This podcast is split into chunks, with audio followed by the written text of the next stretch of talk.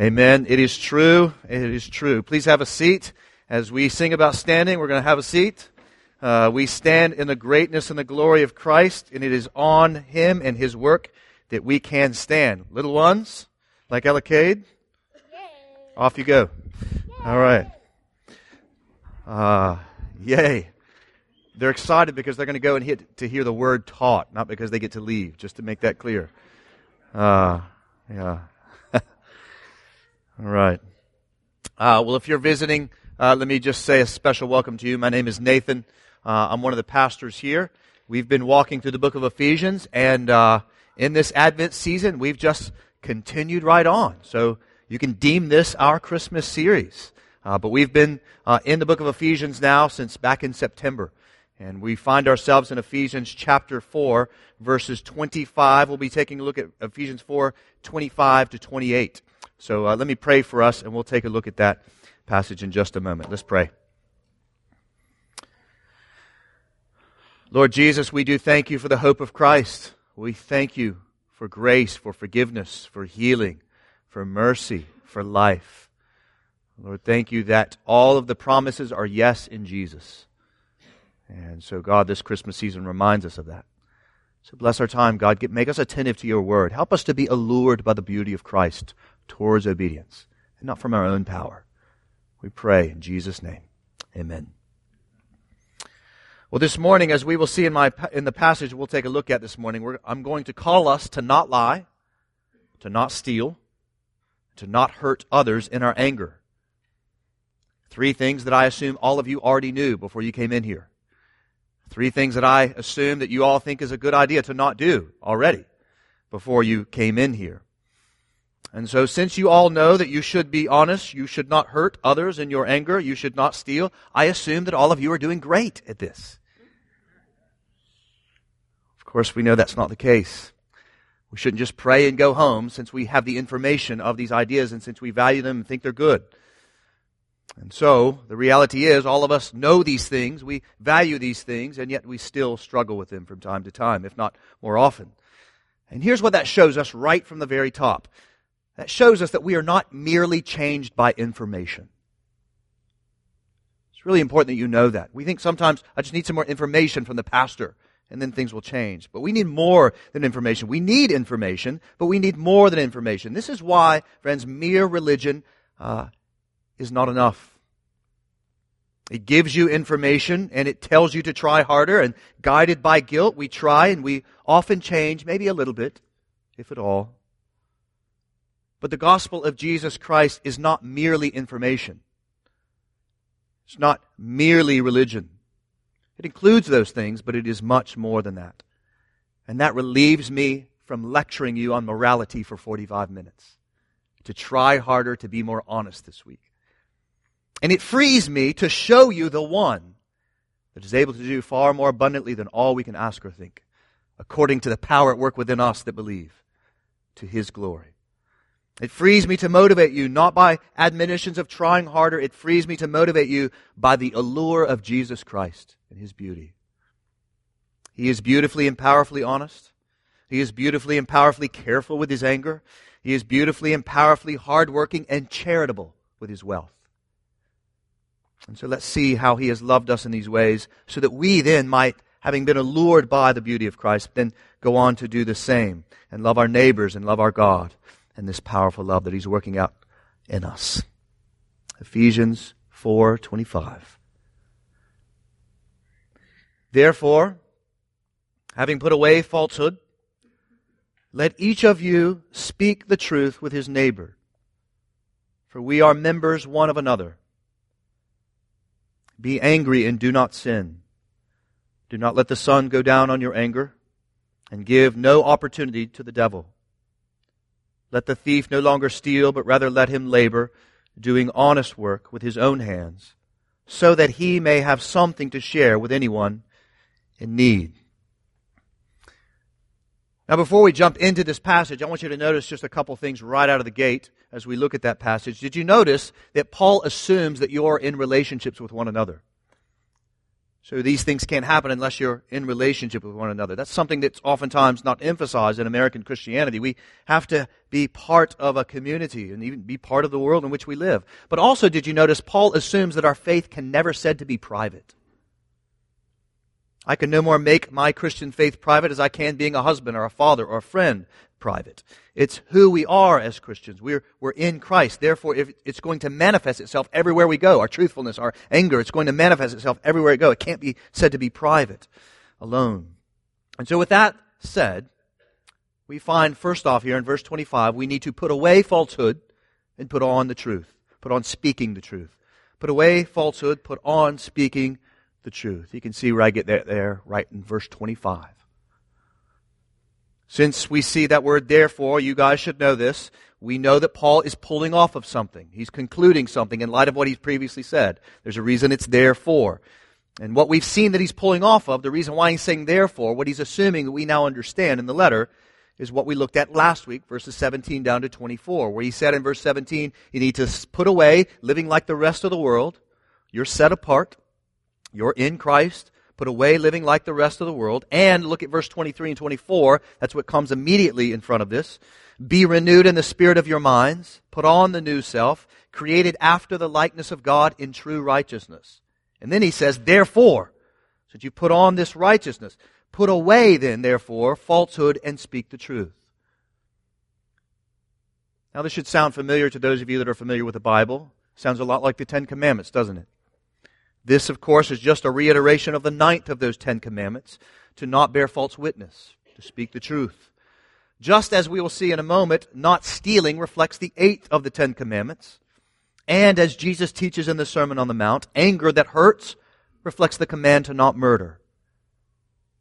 And so these commands here in this passage and those of the Ten Commandments are timeless because they reflect the character of God that is timeless.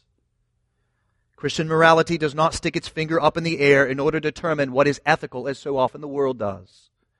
Morality does not shift with the winds of the age. Morality is fixed because the God of morality, the God that made the world for himself, is fixed. And there are certainly those that accuse Christians of picking and choosing which passage of Scripture they want to obey. But, friends, that is a poorly considered reality. Christ fulfills the civil and priestly laws of the Old Testament, but the morality of the Old Testament still stands because it reflects the character of God that still stands, that never changes. The Ten Commandments remain because they reflect the character of God that never changes. Therefore, those that he has loved and renewed should reflect his character as well, since we were created, as it says there in verse 24, after his likeness. So therefore, we should put away falsehood. We should put away deceitfulness. Put away lying. Because the God that bought us is not false. He's not deceitful. He does not lie to us. He speaks the truth in love. Therefore, we should then speak the truth in love ourselves, knowing this, by the way, is not only what he says, not only does it reflect his character, but also it's the good way because God is good. And by the way, don't you love in these passages how Paul is telling us to put off things and put on things. So helpful. Uh, we, are often told that in, by fundamentalists of the Christian camp, to, they constantly tell us the things that we should not do all the time. And then there are the sort of those of the liberal Christian camp that sort of tell us all the things that we can do.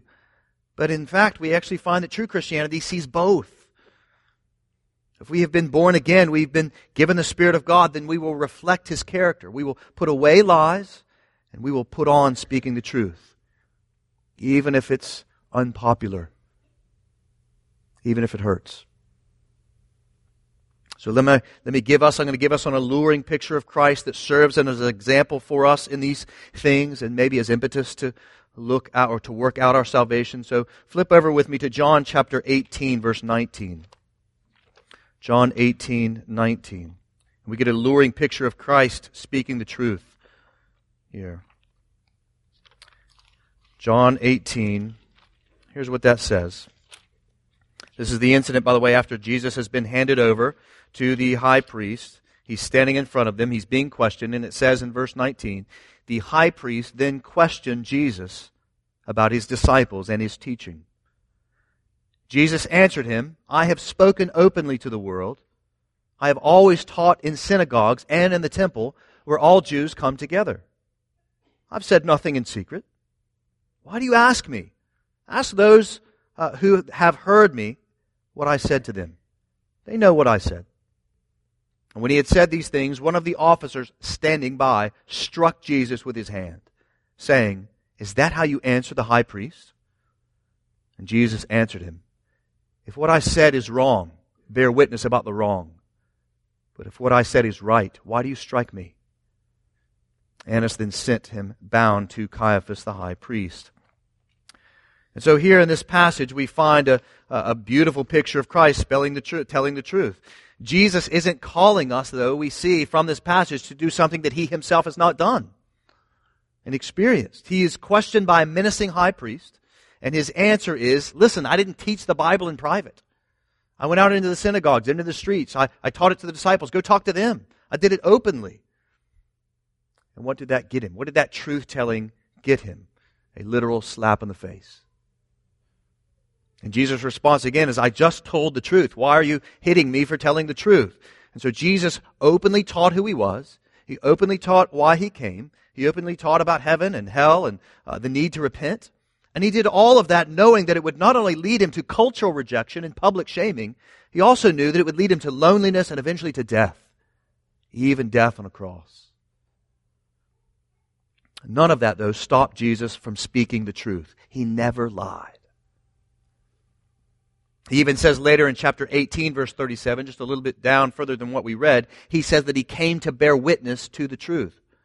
His whole mission was truthfulness, knowing it would get him rejection, severe rejection.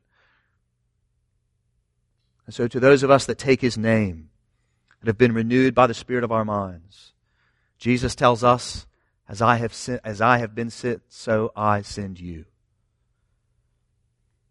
If God is true, and it is the truth, Jesus, that saves us, how could we ever be false in any way? How could we ever be deceitful? Lie. If our identity is in Christ and Christ came, bear, came to bear witness to the truth, we too, brothers and sisters, must speak the truth to one another and to the world. And we do that, by the way, not from the power of ourselves. Again, we look at the beautiful, alluring beauty of Christ, and that ought to motivate us towards that obedience of speaking the truth. And if all of that is not enough, Paul gives us even more reason why by reminding us our connection as Christians to the church. He says there in verse 25 that we are members one of another. By the way, this is another reminder of church membership. This is where we get this idea from. It's right there in the scripture. But we are members of one another. So, guys, don't lose sight of what Paul has been focusing on. If we, we talk, we think about this in chapter 2 of Ephesians when we were back there. We look at most immediately in chapter 4, he talked about this oneness. Remember how he's emphasizing that? So, if we don't speak the truth and we are deceitful either out there in the world or in here in the church as the body of Christ, guys, we just harm ourselves. We create possibilities of disunity amongst us.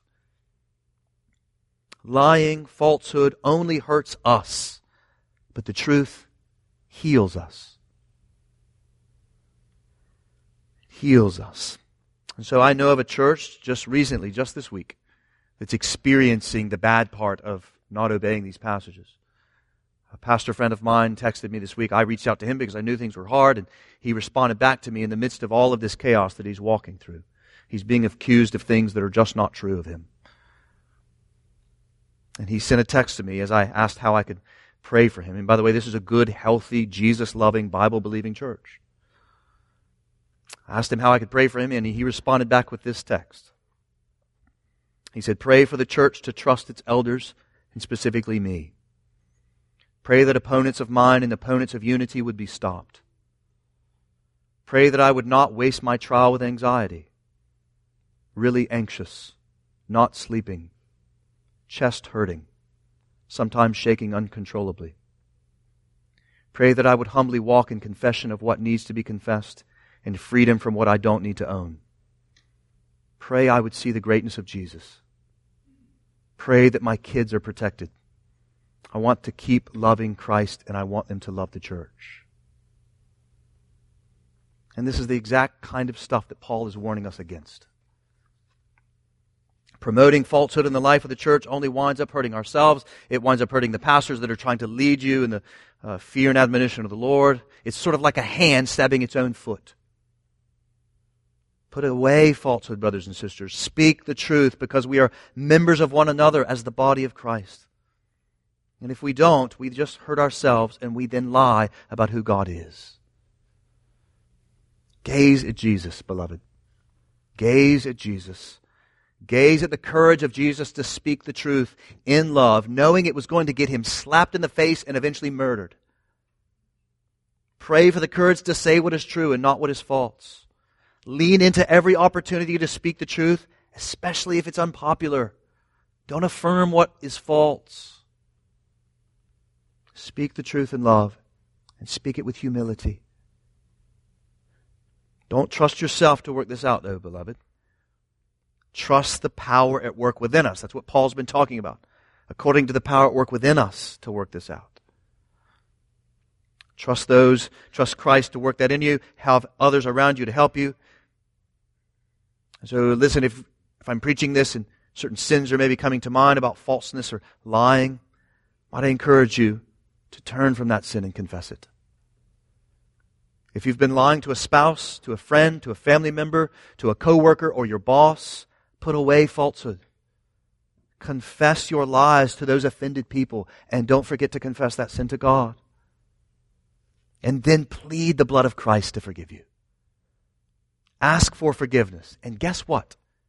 He promises to forgive you. This is the good news. That's the truth. We're supposed to speak the truth. Here's the truth. when we confess those sins and we plead the blood of Christ, the truth is, is that He will forgive you. 1 John 1 9 makes this clear.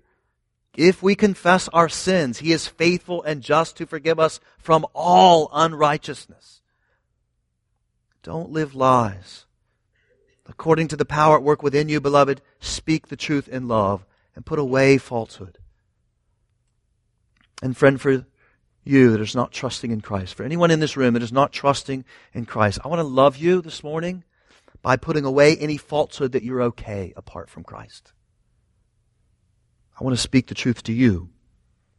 The world may have led you to believe that as long as you are well intentioned, sincere, or maybe of the Christian tradition, that you're safe. And friend, I want to put away that falsehood. I want to speak the truth to you. Because that's not true. Christ is the way. He's the truth and He is the life. And no one comes to the Father but through Him, He says. That's Jesus' words. Christ died for sin. Christ rose for sin. And friend, if you repent and you trust in Him alone, He will forgive you. He'll forgive you of all of those lies that you may have believed and maybe you've offered and he will reconcile you to himself in his love. That is the truth. That is not false. Don't let anyone else tell you otherwise. He can transform you into being a truth teller in a world that desperately needs truth tellers. And if you'd like, I'd encourage you to talk to me if you want to have more conversations about that gospel about the way in which to be reconciled to God, to be transformed by His grace. If you have more questions about that, please come and find me after the service. Or maybe talk to the neighbor that brought you. But don't leave here without weighing out the truth of the gospel of Jesus Christ, a gospel that is not based upon our own good works, none of our own good works, but only on the work of Jesus Christ. So in Christ, we put off living like the world by putting off falsehood and speaking the truth. And then, secondly, we put off sinful anger and we put on righteous anger. We put off sinful anger and we put on righteous anger. Now, maybe those words there in verse 26 of Ephesians 4, maybe they surprise you. You ever thought about that? It says there in verse 26, be angry. Maybe some of you thought that Christians don't get angry. We're not supposed to get angry. Well, that, of course, is not honest with the human condition. Part of the human condition is to be angry. And so the question is not whether or not we should be angry, but instead the question is, what is it we're getting angry about? And how is it we're dealing with that anger in response? That's what Paul is aiming at here. He understands, he assumes that we will be angry. Be angry, though, he says here, and do not sin. Some of your Bibles may read, in your anger, do not sin. It's another way of reading that. So Paul assumes that we will be angry, and he should, because God gets angry. But God does not sin. God uh, cannot sin because he is holy. He is righteous. He is just. If he woke up one day and decided to try to be angry and sin, he couldn't do it because he's holy. But we can. Even as adopted sons and daughters of God, uh, who are justified in Christ, we are still working out our salvation. We are still working out our sanctification. We are sort of like children that grew up in an abusive home, that was adopted by a loving parent. We are children, as it were, of a new parent. But we still need to learn how to live out what it's like to live in the graces and the loves of this new parent. But we still have the habits, habits of that old parent and their abusive anger. We're learning how to put those off and put on our new dad and his love. And so here's the thing that we have to understand about our anger. Anger is first off an emotion. And emotions are not intrinsically wrong. In fact, we know that they're not wrong since God is full of emotions himself. Emotions are the natural responses to what we love. Emotions are the natural responses to what we love, to what we cherish, to what we treasure. So you tell me what you get angry about, I'll tell you what you love. You tell me the degree to which you get angry, I'll tell you the degree to which you love or treasure that thing you're getting angry about. So to use a trite example, uh, I love the St. Louis Cardinals. Uh, and when they lose to the Chicago Cubs, it makes me angry. You see what I love, what I treasure, what I cherish, maybe sometimes too much. And so we got to get behind the reason why we are angry in order to determine its goodness or wrongfulness. So that means then that there's two kinds of anger, as is uh, assumed here by Paul. There's the righteous anger, the good anger, and then there's the unrighteous anger, the wrong anger that Paul is warning us against. So the righteous anger is an emotion that is thrown upon that which is evil because you love that which is right or good. Righteous anger is, good anger is the emotion that is thrown upon that which is evil because you love or desire to protect that which is good or righteous. And unrighteous anger, or the wrong kind of anger, the anger again that Paul is warning against here, it's an emotion that is thrown upon that which is good or sorry, it's, it's thrown upon that which is good because you love that which is evil. It's the opposite. You throw that unrighteous anger, that emotion upon that which is good because you love something that is evil. Now, to be clear here, we can righteously be angry and yet be unrighteous in our response. We need to be aware of that thing.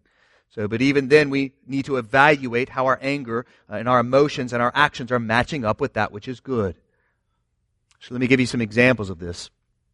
So, for instance, if I get angry that a pastor is teaching lies from the Bible, that's a righteous, a good anger because I love and want to protect the truth of God. Now, my, to be clear, my actions need to be in keeping with that righteous anger. But to use an illustration of unrighteous anger, if I get angry about a pastor speaking the truth from the Bible, then that is unrighteous anger because I'm loving or I'm loving or trying to protect that which is evil or wrong. See? So you can be angry at yourself. You can be angry at God. More often, you can be angry at others. Three kinds of ways in which you're angry. And that anger can manifest itself in at least two ways. There's a kind of cold anger and hot anger. These are kind of how the actions of the heart come out in anger. Cold anger is seen kind of cold, coldly. It's the silent treatment, it's the withdrawal, it's uh, indifference, it's keeping score, it's sarcasm, gossip, eye rolling, defensiveness. The hot anger is seen as hot. This is what we probably associate more often with anger uh, envy, hate, attacks, violence, oppression, abuse. And more often, this hot anger is sinful because we can see it manifesting itself in hurting others. Whereas the cold anger is harder to evaluate because it's more hidden. But we need to know, friends, that the more angry we are, the more right we will feel which means the more clouded our judgment is going to be in anger. Author Ed Welch says of unrighteous anger, uh, sinful anger, specializes in indicting others, but is unskilled at self indictment and love. And this is exactly what Jesus is talking about right in the Sermon on the Mount when he talks about getting the uh, uh, plank out of your own eye before you get the speck out of the other person's eye. Same idea. See, it's not wrong to be angry, but we need to recognize that the angrier we are, the harder it is to see if our anger is that good kind of anger or the bad kind of anger that Paul here warns us against. So, which means if we are sinful in our anger, we're probably going to have a hard time seeing our sin. which means we're going to need to invite others into our lives to evaluate it and listen to them as they speak the truth to us in love. But this then leads us to the question how is it we can be angry and not sin, as Paul is counseling the church here? Well, let's take a look at another portrait of Christ so as to be allured by the beauty and the love of Christ towards a good reality that pictures a beautiful God. That's what we're trying to do. In each of these cases, I wrestled this week. How is it I can teach them this stuff and not sort of moralize everything, uh, but have them to be have a positive, beautiful picture of Christ, so as to be allured by that beauty and walk in that obedience. That's what we're going to do. So each of these, we're getting a portrait. We've already seen one. Let's take a look at a second portrait of how Jesus gets angry and does not sin. Mark chapter three. That's going to be to the left. Matthew, Mark, Luke, John. Mark chapter 3. Here we'll get a picture of Jesus, how he deals with righteous, how he gets angry in a righteous, in a good way, the way in which Paul would have us to chapter 3, verse 1. This is another incident. He's just coming out of picking up that grain on the Sabbath. Another incident of this, uh, something, doing something on the Sabbath. So here we go. Mark chapter 3, verse 1 says, Again he entered the synagogue, and a man was there with a withered hand. And they watched Jesus to see whether he would heal him on the Sabbath, so that they might accuse him. And he said to the man with the withered hand, Come here. And he said to them, Is it lawful on the Sabbath to do good or to do harm, to save life or to kill? But they were silent. And he looked around at them with anger, grieved at their hardness of heart, and said to the man, Stretch out your hand. And he stretched it out, and his hand was restored. So, did you see there in verse 5? Jesus got angry. Very clear. And so, since Christ was tempted in every way and yet was without sin, then we have exhibit A of how anger in and of itself is not sinful. In fact, you may be in sin because you're not angry about something. If we ever think about that. But here, Jesus is angry at the Pharisees, that's the religious teachers, and he was grieved, it said, at their hardness of heart. Isn't that the same thing that we learned about last week in Ephesians chapter 4, verses 17 and 18?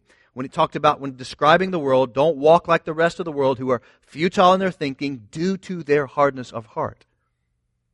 But how is it the Pharisees are futile in their thinking because of their hardness of heart, which causes Jesus to be righteously angry? How is that?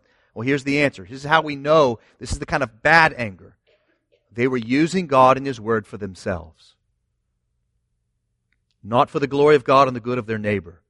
And that then gave rise to Jesus' righteous anger. See, the Pharisees misunderstood the Bible. They were sort of like Ebenezer Scrooge. I've been reading Dickens, so it's all in my mind. But it really is. I thought it was a good description here. The Pharisees were like Ebenezer Scrooge. They were squeezing, wrenching, grasping, scraping, clutching old men. Their view of God and His Word was causing them not to love God by serving their neighbor in need. Their view of God and His Word was causing them to love themselves by evaluating their ability to perform the law and feel good about it, and then condemn others that weren't doing the same. In other words, they inverted God and they inverted His word to self instead of up towards God and out towards the good of those in need. And this caused Jesus to be righteously angry. And as well it should, because it distorted the love of God and the beauty of God. This is the good example, as I've said.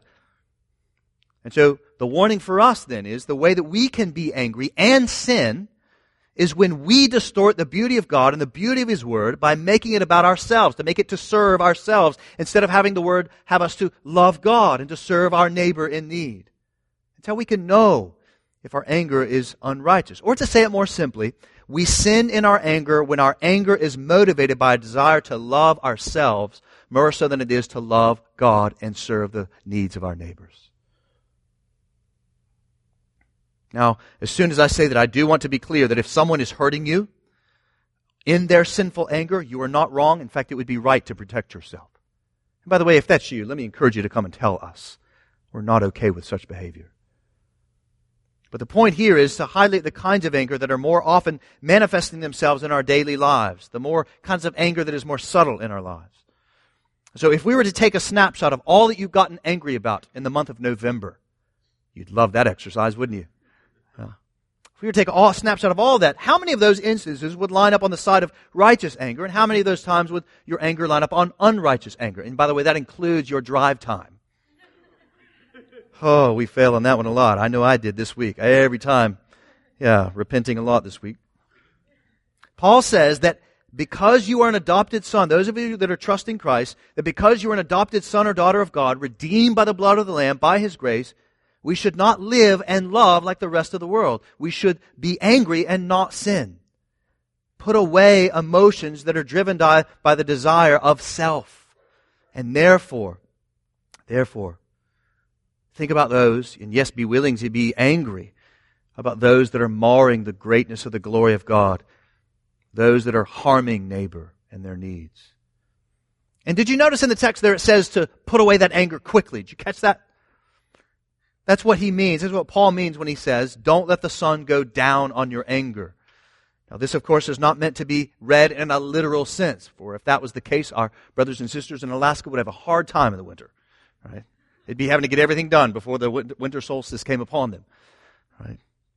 The point here is described in what he says there in the next verse, verse 27, and give no opportunity to the devil. See, we have to constantly rehearse, beloved, what Paul will go on to explain in Ephesians 6 that we are at war every day against the rulers and authorities of evil. Every day. In this moment, by the way. Ruling against us, powerfully trying to get in. They are daily trying to take us down, oftentimes, most often, at the level of our affections and our loves.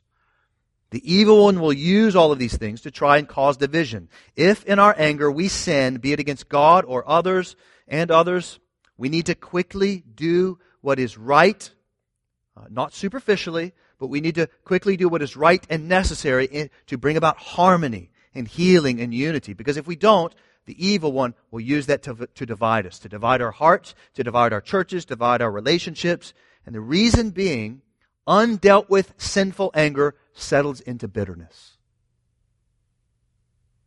Settles into bitterness. Bitterness is like a moss on a rock. It's like moss on a rock. It starts slow and takes over the whole thing, and it's hard to get off. It colors everything about the rock, and underneath that moss is a hard exterior.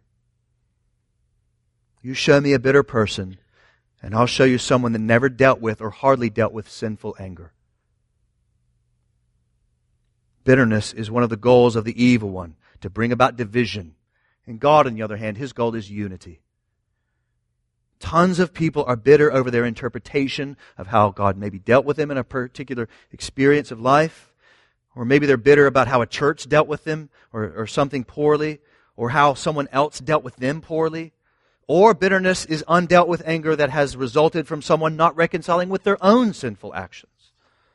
The point is, sinful anger, if it is not dealt with quickly, will fester and go on to color how, every, how you see everything else, causing division which results in lovelessness, not peace as God would have us. And this is exactly why Jesus teaches in the Sermon on the Mount that if you find out someone has something against you, go and reconcile with them and then come to the table. Do you see how Jesus is saying the same thing as Paul here? Try to go and get that fixed quickly and then come back. And guys, this is exactly why when we describe who should and shouldn't take of the Lord's Supper, we use that language of unrepentant sin. So if there is unrepentant sin, go and deal with that before coming and feasting on the body and blood of Christ that is celebrating forgiveness. Go and deal with that quick. Now, every day is an opportunity to reconcile and bring peace, to be clear, but at least once a month, because we practice the Lord's Supper once a month, when we take the Lord's Supper, there is one marker you can trust in to hold you accountable to quickly dealing with sinful anger and reconciling insofar as it depends upon you. And so the next time that we will take the Lord's Supper, we always take it the first Sunday of every month, is January the 6th. You can know that's coming. You know that's coming. There's been numerous occasions in years past, not in recent years, by God's grace. I can recall this from our days when my wife and I lived in North Carolina. I can remember there being a couple occasions where there was not so much anger, but there was sort of dispute. And as we were sort of working that out on our way to church that morning, uh, I remember saying, and Andy and I would speak to each other, saying, "Are we okay? Are we reconciled?" Because I don't want to take the Lord's Supper until that's done. But you see what it did? That that meal caused us to make sure that we were reconciled. So we're together, that we were united so that that wouldn't fester and that sinful anger would cause division. We extended forgiveness and grace to each other. But I want to be clear don't wait for the Lord's Supper to do that. Do it as quickly as you can. Remember that all of your sinful anger, this is key, all of your sinful anger was dealt with in the righteous anger of God in love on his Son at the cross. Do not forget that, beloved. God's righteous anger against you and me and our sin was dealt with by grace on His Son. He put it on His Son at the cross. He took all of our sin. Jesus took all of our sin. God's righteous anger against our sin was taken by Christ at the cross. And this is exactly why Paul will go on to say in Romans 12, vengeance is mine, says the Lord. It is mine to repay. It's not ours. So it is not our place to repay wrong since Christ took God's righteous anger against us on the cross, forgiving us while we were yet enemies. And so from the power of the gospel, not from the power of ourselves, we should strive to show grace to those that anger us and not seek retribution. And that's exactly why Paul will go on to conclude this portion of the letter there in verse 32. You could slide down there and see it. Be kind to one another, tender hearted forgiving one another as God in Christ forgave you. And how did He forgive you, beloved? By grace, right? He gave you something you did not deserve. Oftentimes, in our sinful anger, we want to give them something that we think they deserve, and they may deserve it, but listen, we didn't deserve the grace that God gave us. And so, give grace to those of whom have angered you. Remember from Romans 2, that wonderful passage. It was the kindness of the Lord that led us to repentance. Put away falsehood. Speak the truth in love. In your anger, do not sin by primarily loving yourself and your comfort and your ways, but instead be angry out of a desire to love and serve God and love and serve the good of your neighbor. That includes your actions as well as your attitudes. Go to Christ and trust His Spirit to empower us towards that end, which then leads us to the third and final point that this text teaches us to put off theft, to put on generosity. Put off theft, put on generosity. Take a look at verse 28 there, chapter 4, verse 28. Let the thief no longer steal, but rather let him labor, doing honest work with his own hands, so that he may have something to share with anyone in need. See the posture of the Christian's heart? Once again, God, neighbor. The Lord doesn't just want us to uh, want the people of the church to not steal. He does want that, but he wants them to work and to be generous with the blessings that that work brings in. Because, y'all should be ready for this by now, God never steals. He never takes that which is not His. Of course, that's easy for Him since He owns all things. But God is a God also that works, isn't He? I think some people think that heaven will be sort of full of sitting on the beach, but we will be working in heaven because God is a God that works. It's just going to be great all the time. And also, God is a God that is always generous eager and ready to share from his abundance to those of us in need. Therefore, if we have been born again by his love, we will not steal. We will do instead honest work, and we will gladly share with others who are in need because we have been recreated after his likeness. Verse 24. And what he has done is he's done these things. He's been generous in these ways. So here's the alluring picture of Christ on this point. Think about the moment of Jesus' feeding the 5,000. There are thousands of people that are hungry for the word and hungry for bread. And he took what was his and he generously provided for them in word and in deed. He wasn't lazy. You say, well, Nathan, it'd be great if I could just pull out miraculously a bunch of bread. But listen, he used the power that was available to him to care for those in need because that's what God is like. So it must be for the church. We must use the power that is available to us to care for those in need. We image the greatness of the God that we love when we do honest work, no matter what that work is. When we work hard and from that portion that we receive from our work, we give some of it to those in need. So, brothers and sisters, think about that in this Christmas time. Uh, we live in a very consumeristic and individualistic age. It's constantly uh, encouraging us to spend our money on ourselves which is not in and of itself wrong, of course. So don't, this is not me trying to make you feel guilty because you bought a sweater for yourself this week. It's not what I'm saying. But don't at the same time feel as though you can walk in, you know, throw a couple bucks in the Salvation Army bucket and then just indulge yourself for the rest of the time. It's not a tax, as it were. This is the orientation of our hearts to love God and serve others that are in need. And when we do that, we picture the greatness of the glory of God. We picture our redemption. And so, friend, if you've stolen something from someone, today is the day of salvation. Go and speak to them. Show that person that you robbed the beauty of Christ by going back to that person that you stole from and return what you took. And if you can't return, then put away falsehood and speak the truth that you did. And tell them not only that you did it, don't only return the thing, do more than that. Tell them why you're doing it. Don't just tell them what you did was wrong. Tell them what you did was wrong because it lied about the generosity of the God of the gospel. And you don't want them to have the wrong picture of Christ. Tell them that when you return that thing that you've stolen.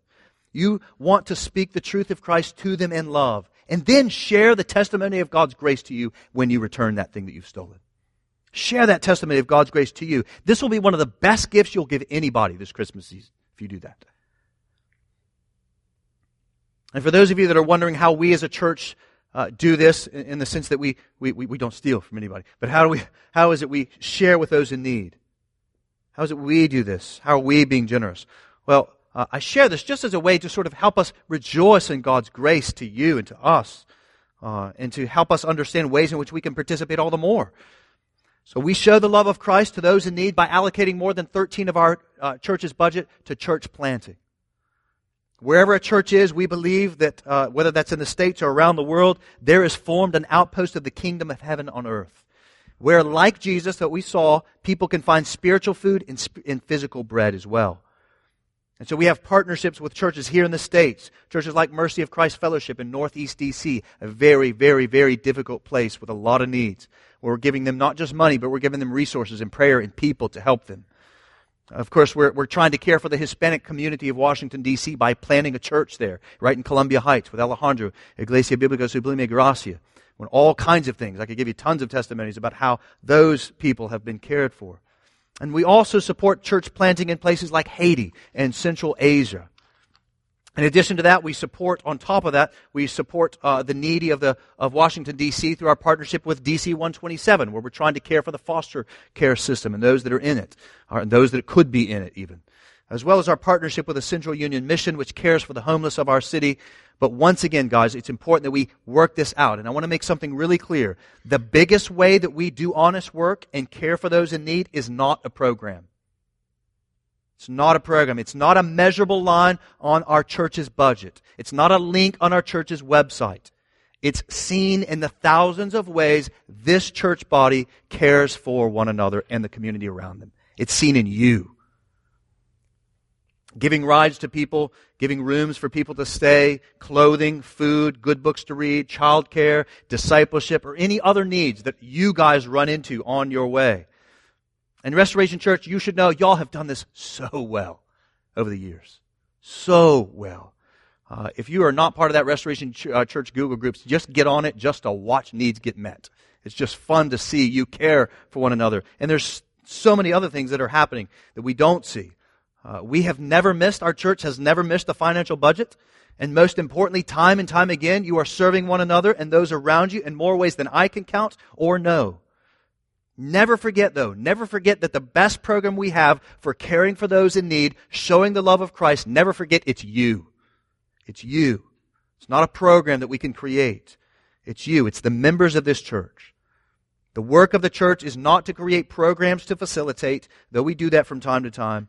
Our work is to equip you for the work of ministry. Isn't that what we saw back in Ephesians 4? It's to equip you for the work of ministry. Not so that we, all the sort of church leader staff, will do all the work.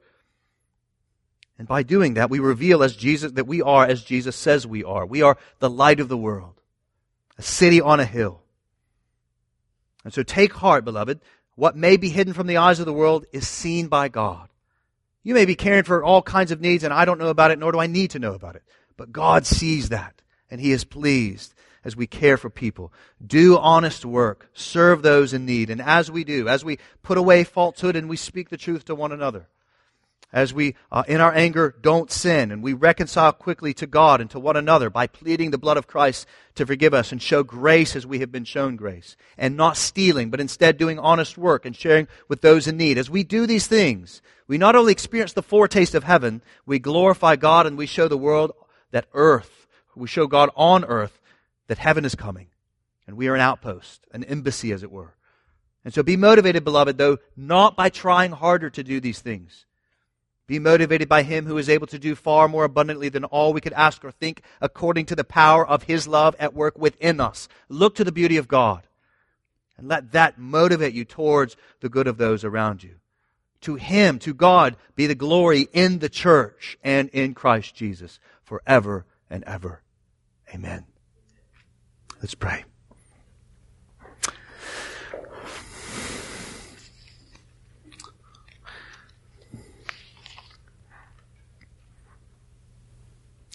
Lord God, we agree you are a God that tells the truth.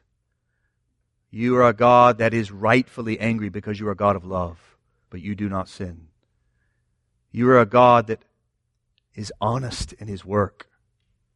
And you are a God that gives generously to those in need. Our lives are testimonies of this. And Jesus Christ, Jesus, you illustrate this.